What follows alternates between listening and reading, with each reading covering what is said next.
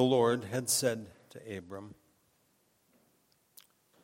let me point out again something I often point out, but if you have your Bibles open, you'll notice that in most translations, Lord at this point is spelled capital L, capital O, capital R, capital D. And the early translators adopted the idea that using all caps re- refers and reminds us that the underlying word is Yahweh, the word that God revealed himself to with Moses at the burning bush. I am He. I am faithful. So when God wants to underscore something, He often uses that in His Word. You can count upon me. The Lord, the one upon whom you can count, had said to Abram, Leave your country, your people, and your father's household, and go to the land I will show you. I will make you into a great nation, and I will bless you. I will make your name great, and you will be a blessing. I will bless those who bless you, and whoever curses you, I will curse. And all peoples on earth will be blessed through you. So Abram left, as the Lord had told him, and Lot went with him. Abram was 75 years old when he set out from Haran. And when I read that again this week, I thought, oh Lord, he was only three years older than I am. Wow. And then from John chapter 6, the Gospel of John chapter 6.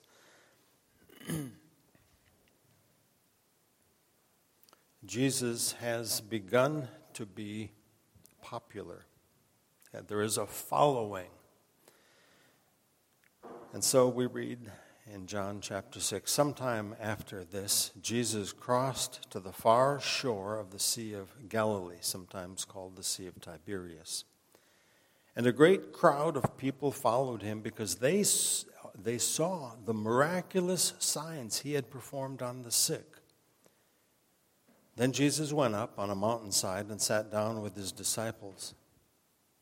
The Jewish Passover feast was near. When Jesus looked up and saw a great crowd coming toward him, he said to Philip, Where shall we buy bread for these people to eat? Jesus asked this only to test him, for he already had in mind what he was going to do. Philip answered him, you can just hear Philip groan. Eight months' wages wouldn't be enough to buy enough bread for each one to even have a bite. Another one of his disciples, Andrew, Simon Peter's brother, spoke up. Well, here's a boy with five small barley loaves and two small fish, but how far is that going to go among so many? Jesus said, Have the people sit down. There was plenty of grass in that place, and the men sat down, about 5,000 of them. Jesus then took the loaves, gave thanks, and distributed to those who were seated as much as they wanted. He did the same with the fish. And when they had all had enough to eat, he said to his disciples, Gather the pieces that are left over. Let nothing be wasted. A little tongue in cheek. That seems like a lot of our, that could be uh, what I say in our kitchen as well. Let nothing be wasted. So they gathered them and filled twelve baskets with the pieces of the five barley loaves left over by those who had eaten. After the people saw the miraculous sign that Jesus did, they began to say, Surely this is the prophet who is to come into the world. Jesus, knowing that they intended to come and make him king by force, withdrew again to a mountain by himself. The word of the Lord. Let's pray together.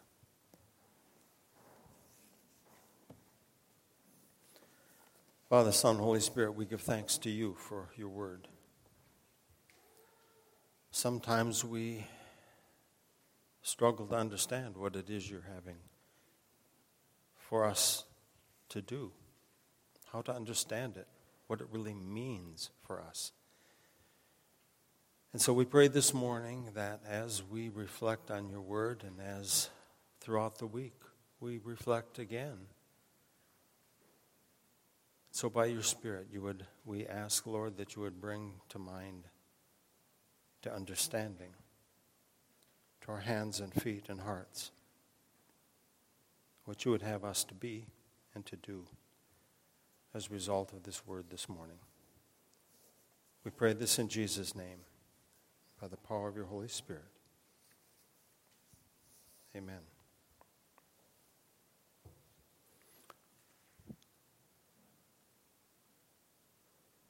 For a long time, I carried a small pencil in my pocket as a reminder. That small pencil is laying on my desk at home. I need reminders sometimes to take things along. Her name was Agnes. We know her by another name. She was born in Yugoslavia in 1910, and because she loved Jesus Christ, dedicated her life to Him.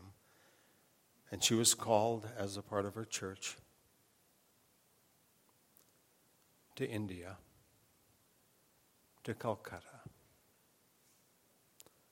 And over time, she and others developed a mission to the poor, to the orphans, to the street people, to the lepers, to the homeless.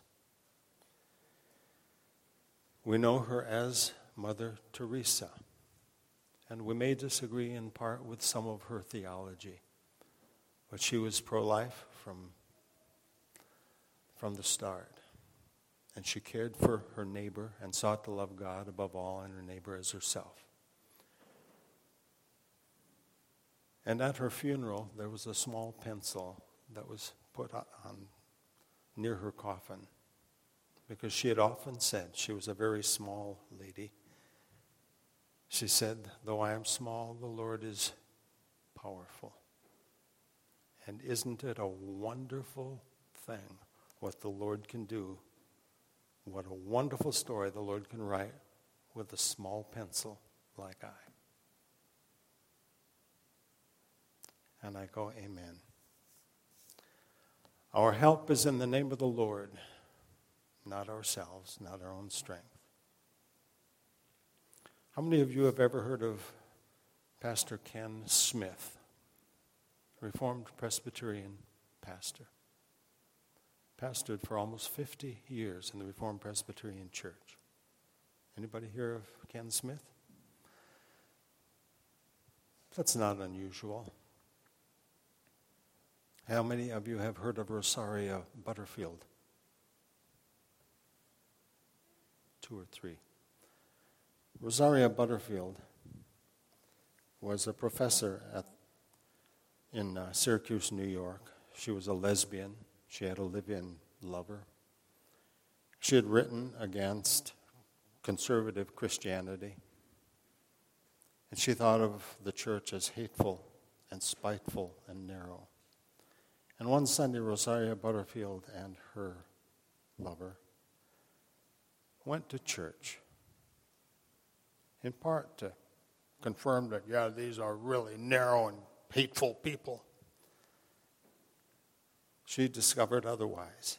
Pastor Ken Smith and his wife Flo welcomed them into their home afterwards, invited them into their home, had coffee, lunch. Over the period, of next period of time, that friendship developed into a Bible study saying, here's what the Word of God says. And over time, God changed Rosaria Champagne was her name at the time. We know her as Rosaria Butterfield now. And she became a follower of Jesus Christ and a pencil in the hand of the Lord.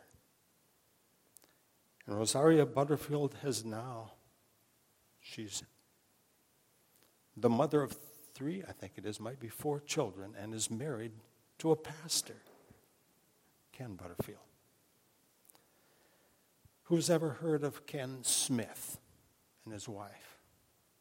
Rosaria Butterfield, you can look her up, look up, look her up on the internet. She's written several books now about her understanding of Jesus Christ and that He is Lord. And she isn't for, what do we say, um, brainwashing of um, people who are, hetero, uh, who are homosexual. But she says it's a de- it's, it has to be a, a heart issue. It's not just a sexual issue. It has to do with repentance before the Lord of the choices that the people have made. And I say, Lord, thank you for her work.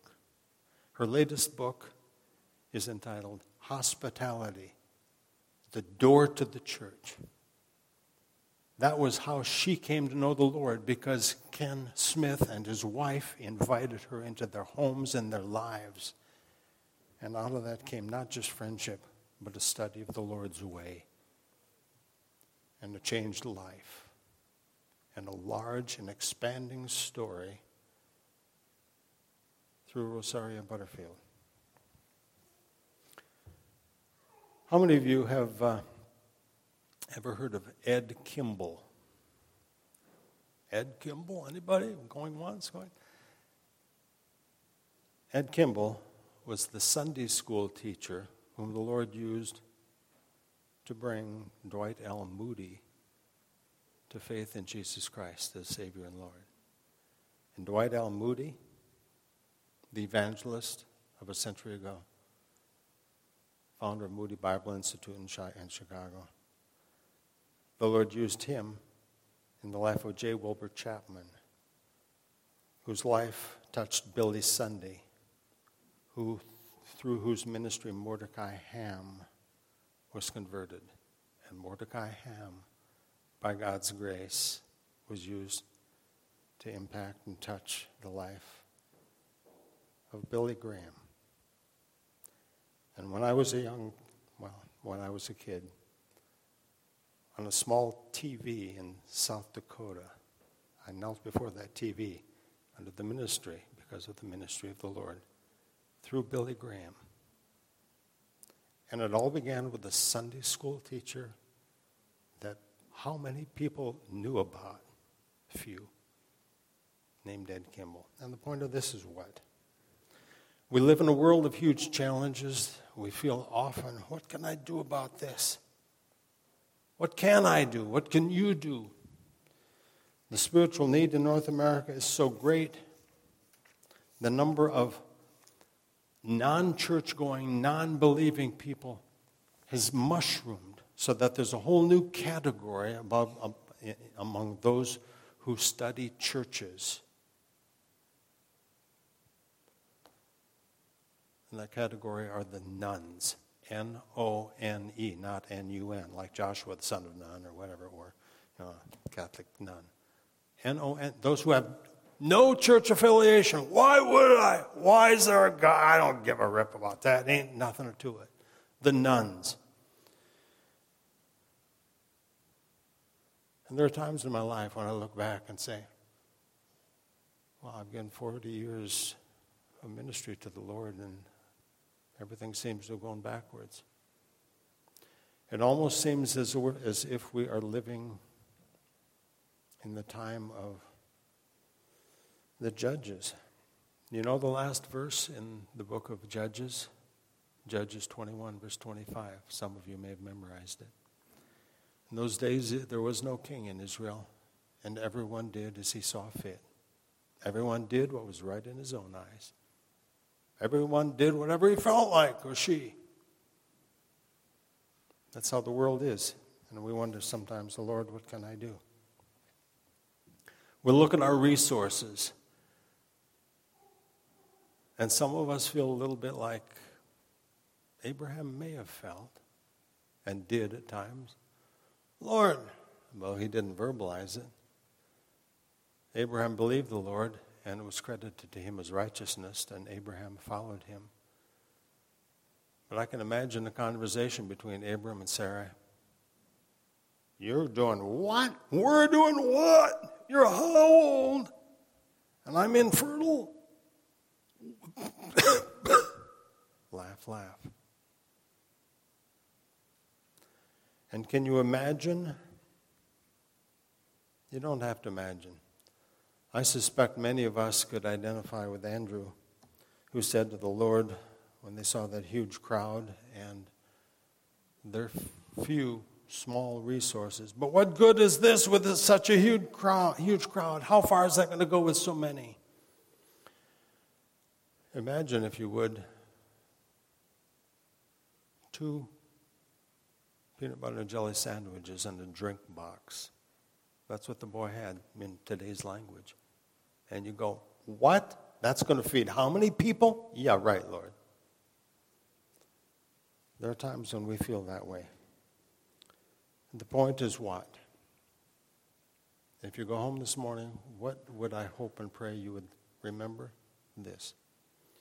When we give our all to Jesus, little though it be, he can multiply that gift as he did with the boy's gift of small, five small loaves and two small fish. When we give our all to the Lord, however little it may be, it's amazing what he can do with that small gift. It's amazing what a wonderful story the Lord, the Lord can write with a small pencil like me or you. Some of you have heard this story. When I was working on my Doctor of Ministry, writing, working on the thesis 30 years ago already, I was struggling. I was on the campus of the seminary where I was working on the doctorate in Chicago. The university, excuse me, is on the campus of the University of Chicago, McCormick Seminary. I don't recommend it for an undergraduate at all, but for graduate possibly. And I was struggling. I, the research just didn't come together, didn't make sense. And I was depressed, and I was walking one night, stumbling along, just, oh, Lord, what in the world? Feeling inadequate, feeling dumb, if I could use the language. Just really down. And providentially, my toe caught in the broken sidewalk and I had to look down and, oh, oh.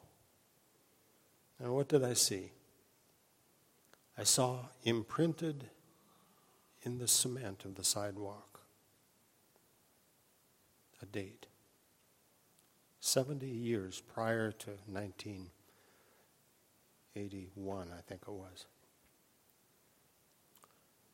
And next to that date, the imprint of a small leaf, and in the cement, the tracks of a little bird. And I can't say I heard the Lord's voice, but in my inner ear, I heard the Lord say, Meyer, if something as transient and short lived as a leaf can make an imprint that lasts for 70 years or more, and if something that's such a light weight as a little bird can make an imprint that'll last for 70 years or more. Then even a lightweight like you, by God's grace, can make an imprint for eternity.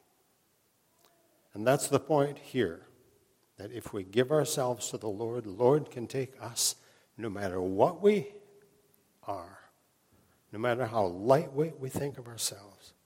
The challenges are huge, but our God is bigger. Our help is in the name of the Lord who made heaven and earth. In the beginning, God created. In the beginning was the Word, and the Word was with God, and the Word was God. And we have seen his glory. The glory is of the only of the one revealed who came from the Father. John 1, verses 1 and 14. That's the God we serve. A God who is with us and working in ways we hardly can begin to comprehend. Often we can't even see how it works, but we need the faith to go forward doing what we can do. There comes another story. My sister Tammy was born when I was 14 years old.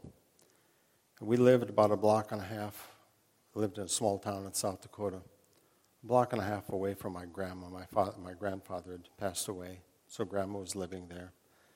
And my little sister, Tammy, I think she was probably about six or seven, five, six, seven years old. And every once in a while, she'd like to go to Grandma, but there was one problem. There was between our place and Grandma's place in town a neighbor dog that was ferocious and not on a leash. And he would eat little girls if he could. And Tammy knew that. But we also had a Siamese tomcat named Tabby. Got to get our name straight. And Tammy had seen Tabby scratch the noses of that very dog, nose of that very dog. And so Tammy picked up Tabby and went trundling off to Grandma's house, a block and a half away.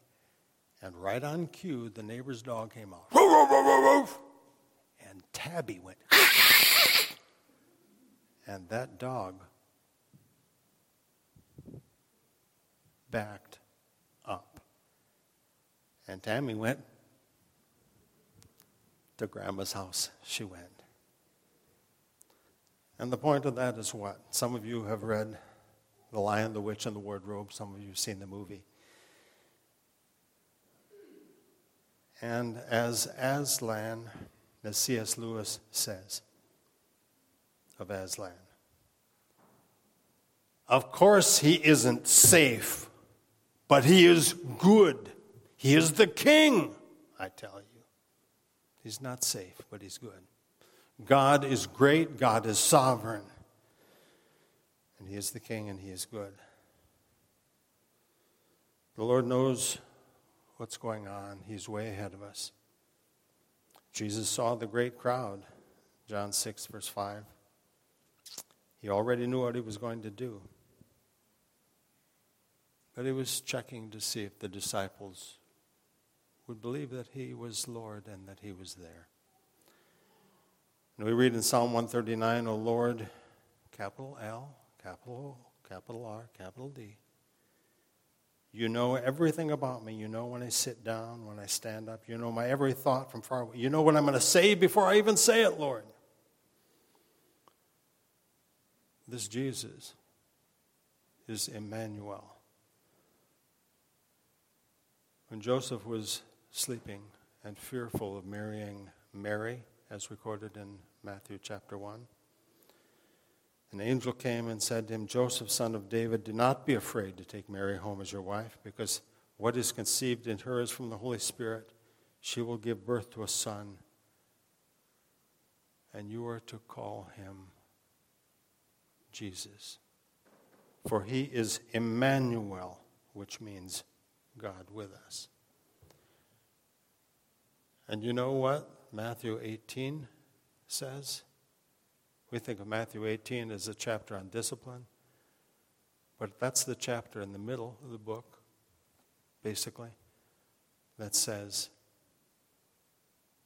When you gather together, however many there are, when two or three, even in my name, gather, there I am with you.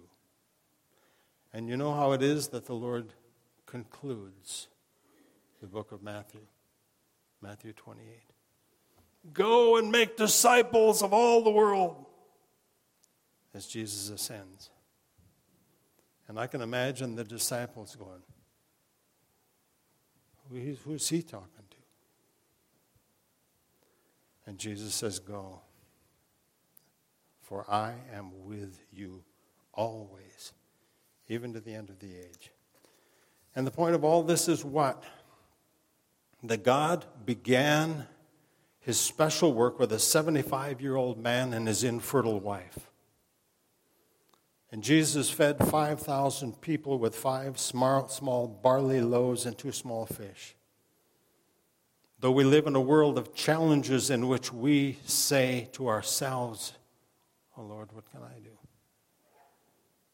We serve a big, huge, wonderful, sovereign, and good God.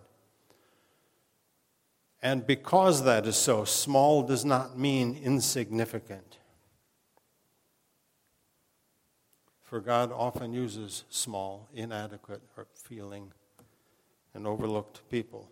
The Apostle Paul writes in 1 Corinthians 1 Remember, dear brothers and sisters, that few of you were wise in the world's eyes, or powerful, or wealthy when God called you.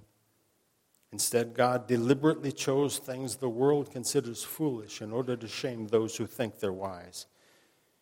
And God chose those who are powerless to shame those who are powerful. God chose things despised by the world. Interesting word, the despicables. God chose the things despised by the world, things counted as nothing at all and used them to bring to nothing what the world considers important, so that no one can ever boast in the presence of God. Though I may, you may, we may often feel small and insignificant, the truth is that we serve an amazing God whose modus operandi and way is to use small and inadequate people. That's the history of what the Lord had used. Just think about King David. Samuel came to anoint the next king of Israel. Oh, look at these brothers. Whoa. No, it's not any of these. Is there any other? And it was the young one, the little one, David. We look in this world at the big names, celebrity Christians, or the big name preachers. But God often uses people in far away, unheard of places, in small churches.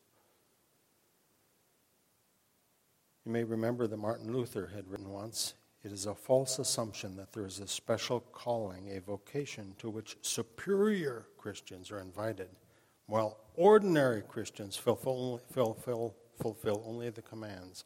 But there is simply no special religious vocation. We are all called before God. And I give more examples, but you think of the adrenal glands without, our, without which our bodies would function, wouldn't function. If the adrenal glands need to be removed, you need artificial adrenaline. Body doesn't work without it. You know how big the adrenaline, adrenal glands are, the two of them together? Imagine a pound of butter. Chop it up into 16 parts. 16 ounces. Chop each ounce up into six parts. That one sixth of an ounce is the weight of the adrenal glands, without which the body will not function. The Lord uses small people, small, inadequate people, to build his church and his kingdom. God, remember, God began his special people with a 75 year old man and a barren wife. And through them, God built his people. And Jesus fed 5,000 people with five small barley loaves and two small fish.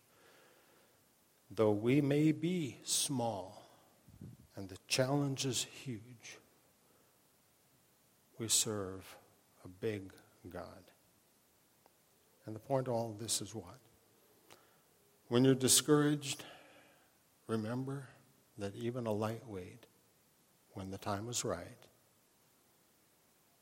when something as transient as a leaf or as lightweight as a tiny bird, when the time is right and the cement is wet, can make an imprint that will last beyond our lifetimes. And the Lord can use us to make an eternal imprint. So don't be too discouraged. Talk yourself out of it, remind yourself. The Lord is King. Rejoice. And second, be proactive, take the initiative. Don't just stand on the sidelines. Don't be a spectator only. Get up and get moving. For the Lord has prepared works for you to do. Imagine Rosaria Champagne a lesbian professor writing books against Christianity and pro homosexual. If Ken Smith, Pastor Ken Smith, and his wife had not invited them over after church and began to build a friendship and then the study of Scripture, imagine how the life of Rosaria Champagne would have been different. And now, because Ken Smith and his wife opened their home and their hearts and their lives, and by God's grace, he opened the heart of Rosaria Champagne. And she is now Rosaria Champagne Butterfield, a pastor's wife and mother of three or four small children. Imagine, that's the God whom we serve. People who simply opened their hearts and their lives. I can't, but God can. God can and will and has and does write a wonderful story through small pencils such as I and you. Let's pray together. Father, Son, and Holy Spirit, you are God, you are good. You are great beyond our understanding. We hardly can begin to understand the complexity of how this all works. We are intimidated by our world often. We're angry at the foolishness and the sin and the brokenness, and we grieve. Help us to know that you are God and you are good and you are present and you are active and you are the judge who's coming again. Help us to do that which you give us, which you call us to do. In the places where we are, opening our homes and our hearts and using the gifts of music, of teaching, as with Ed Kimball.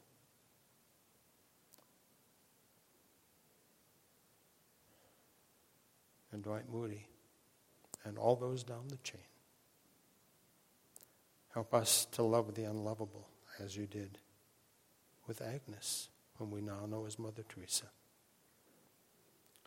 I wouldn't do that for money, somebody observed.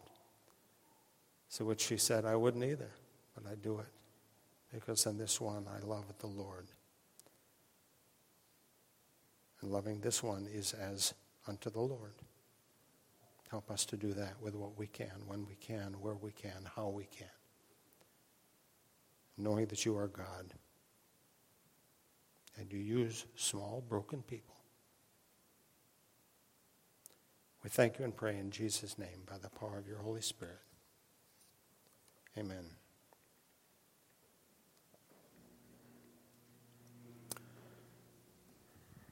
I would invite now the uh, deacons to come forward.